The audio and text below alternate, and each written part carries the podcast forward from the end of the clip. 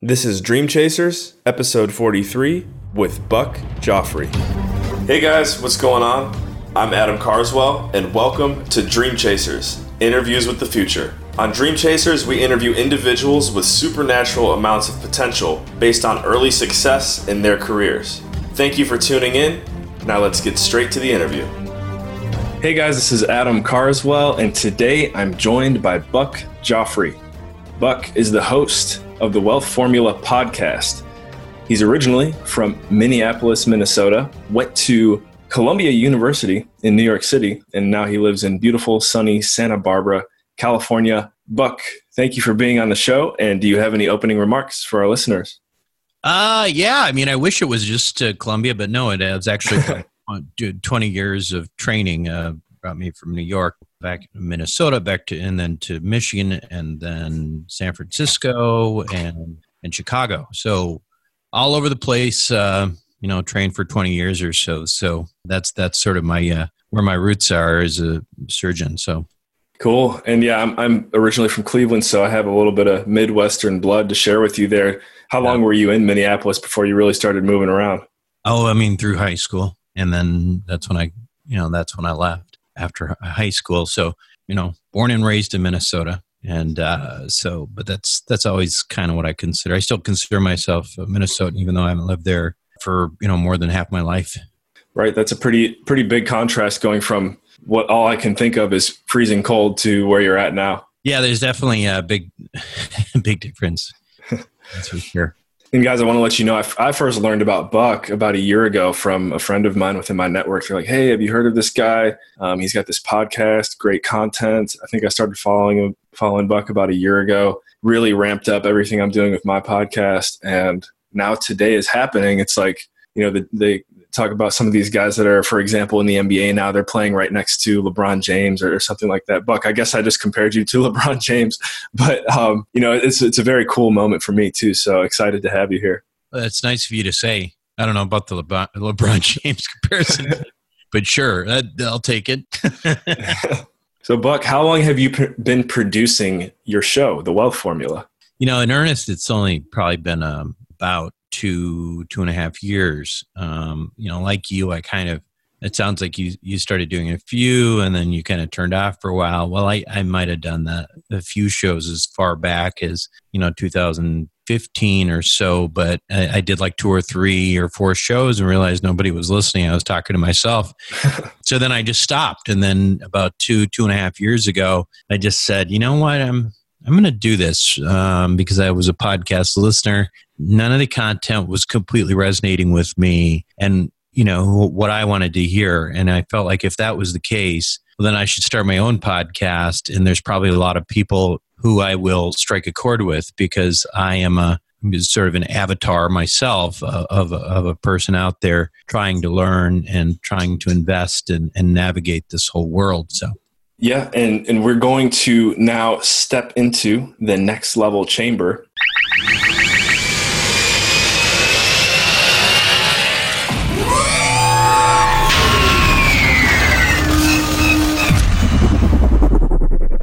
When did you realize that this was something you wanted to take to the next level? You know, I don't know that I there was actually ever sort of a moment. I think just you know, like two and a half years ago, I just decided I'm going to podcast every week, and uh, I won't miss any any any weeks at all, and we haven't missed any since then. And I think uh, for me, it was just like, okay, well, what do you really want to do? Well, for me, initially, it was like, well, I wanted to I wanted to learn. I wanted to learn about investing and about money, about real estate. And I had a lot of thoughts, and no one really wanted to listen to me around me. Like my wife could care less.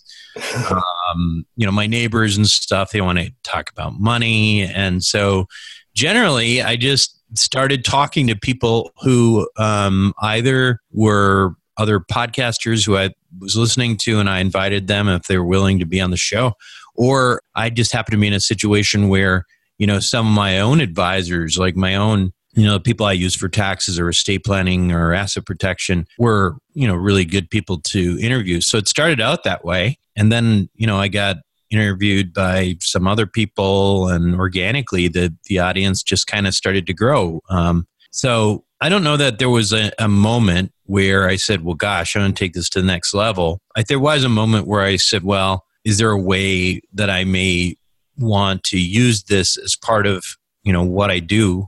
Uh, not just talk to myself, but figure out a way that it, it can be useful for me as a monetization tool while still being you know creating value. I think that that was probably you know about six months a year into the podcast where i decided well there's enough people who are interested in understanding how i invest that i could probably probably start a group of accredited investors to uh, to share things that i'm involved with. And that evolved into things where you know effectively i became involved on the offering side and being a fiduciary for my investor group uh, I think people, it resonated with them well because it didn't start out that way. It, it became that later. Um, and so that's really where I think if you want a ramp up point, I think that's really what, I mean, at least from a business perspective, that was the ramp up. And that, that probably really only started about maybe a little bit over a year ago. So, wow.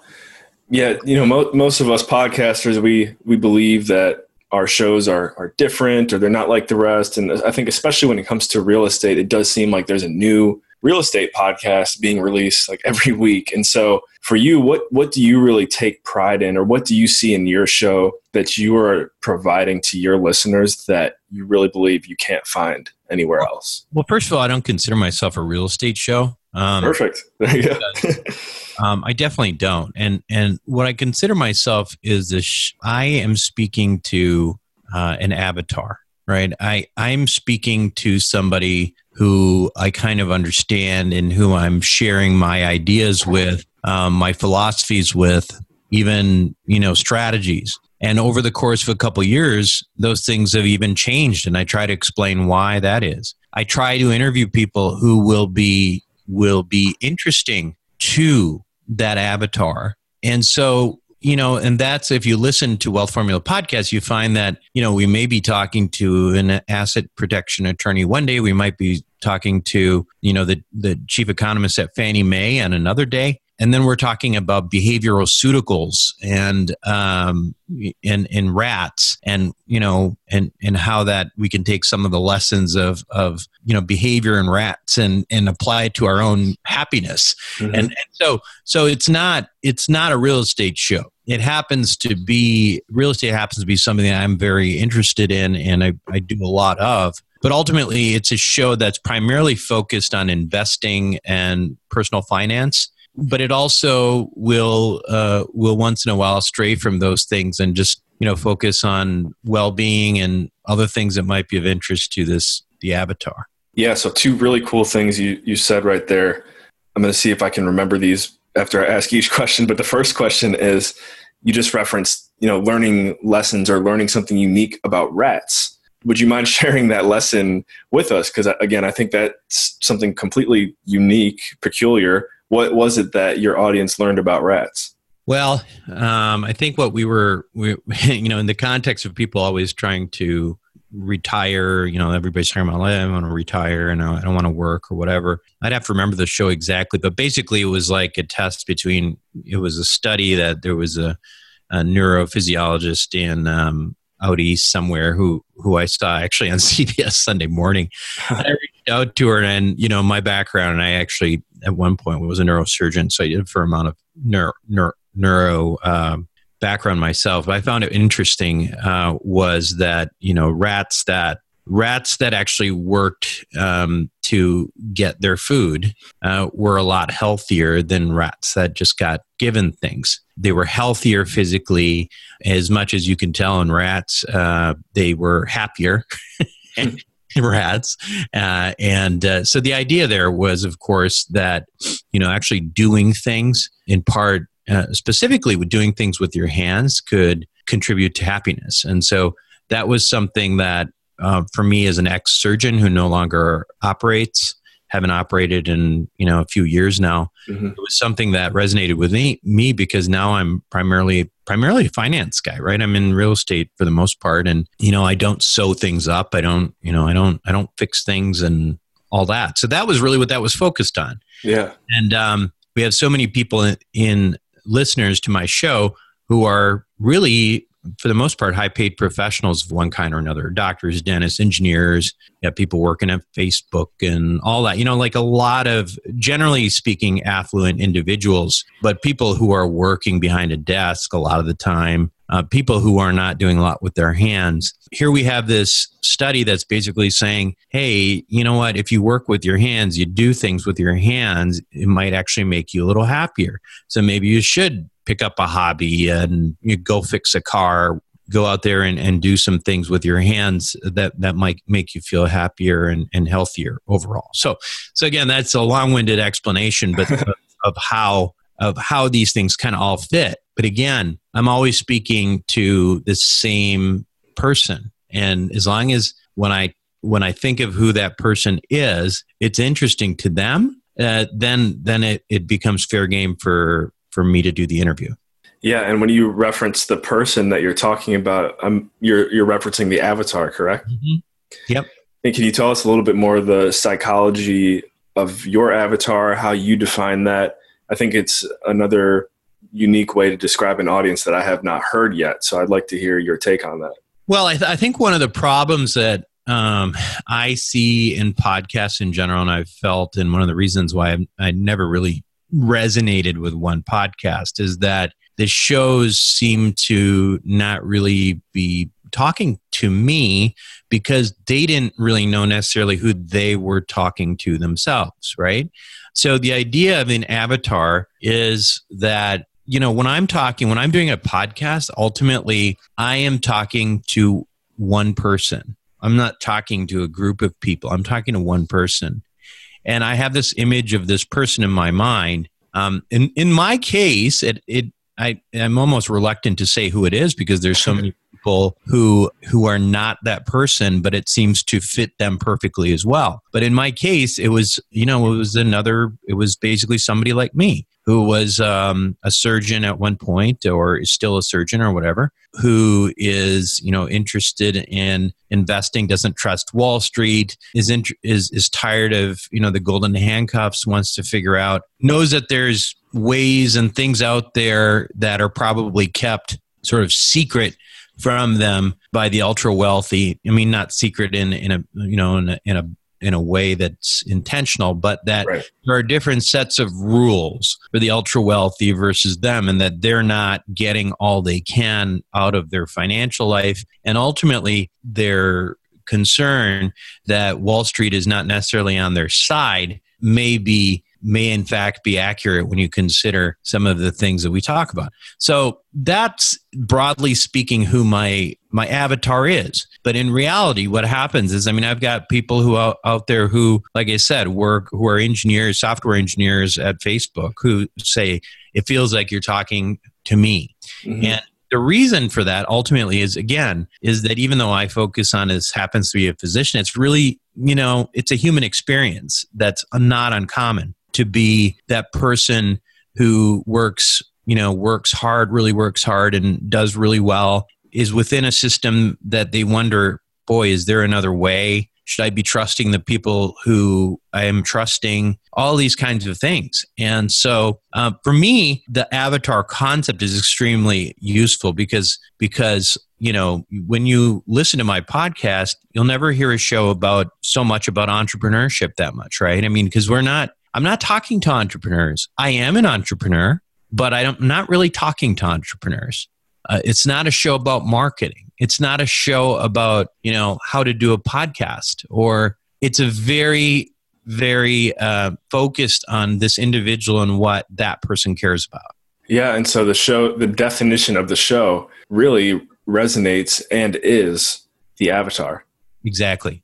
That's very unique. Yeah, I like that, and I'm, I'm gonna start crafting mine. Until you until you kind of said something there near the end about entrepreneur entrepreneurship, I was starting to think to myself, you know, minus minus the surgeon background, I'm like, wow, this feels like if I was going to to have an avatar for my show, it's inc- incredibly accurate, especially in, in regards to that whole thought process and, and concept of always wondering, you know, what what else might be out there that I could be missing. Yeah, and I will say that we do, you know, I do have entrepreneurs on too because they just you know they're they're thinking the same thing. I think my point in in crafting that um, particular avatar was that that person, um, if they're thinking about entrepreneurial ideas or that kind of thing, that's not really what they're listening to me for. Mm-hmm.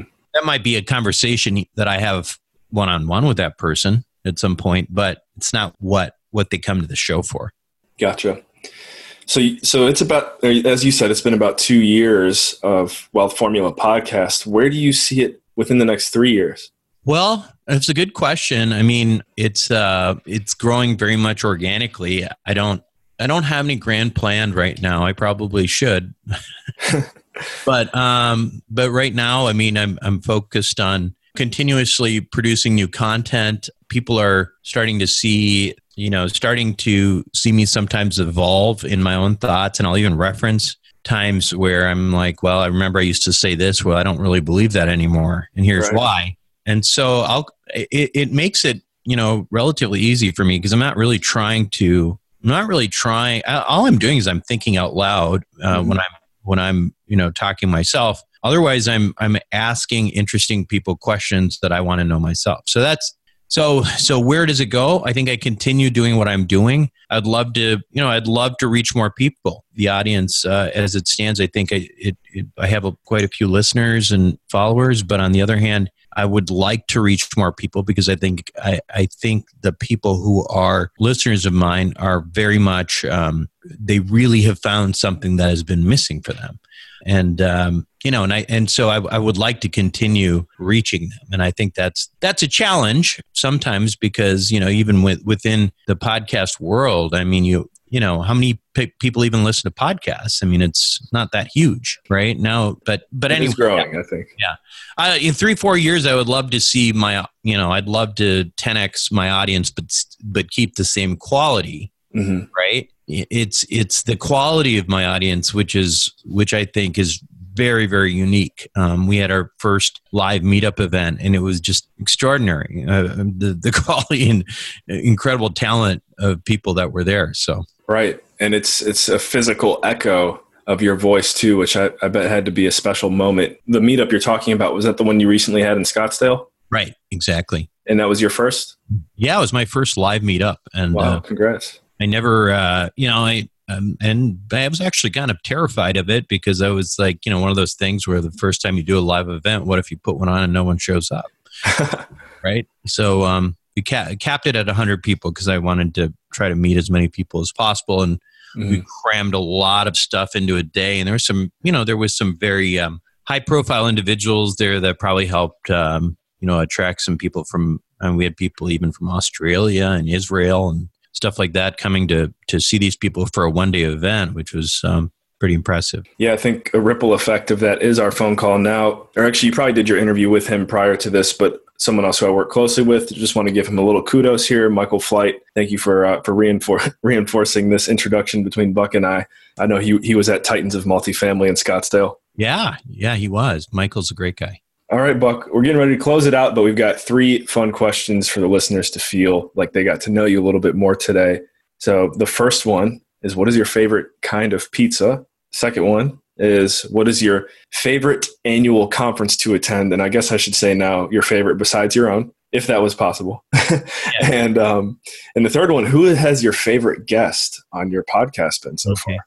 So let's see. The first one was pizza, right? Yes. Well, um, you know, I lived in Chicago for a while, so Chicago pizza, generally speaking, um, I'd say generally deep dish, uh, deep dish Giordano's or Lou Malnati's. There you um, go. That that's the pizza. What was the other one? What's the other question? Your favorite annual conference oh, to attend? Well, it's funny. Um, I can't say that I have one anymore. Um, part of part of what I've been, you know, trying to do is I'm try- I, I'm trying to stay out of echo chambers in other words, I, I, think sometimes the challenge is we we end up listening to the same people over and over again, uh, and it shapes our thoughts, and uh, we don't get to hear everybody else's perspective. So, actually, I would say that it is rare when I go to the same conference in any given year now.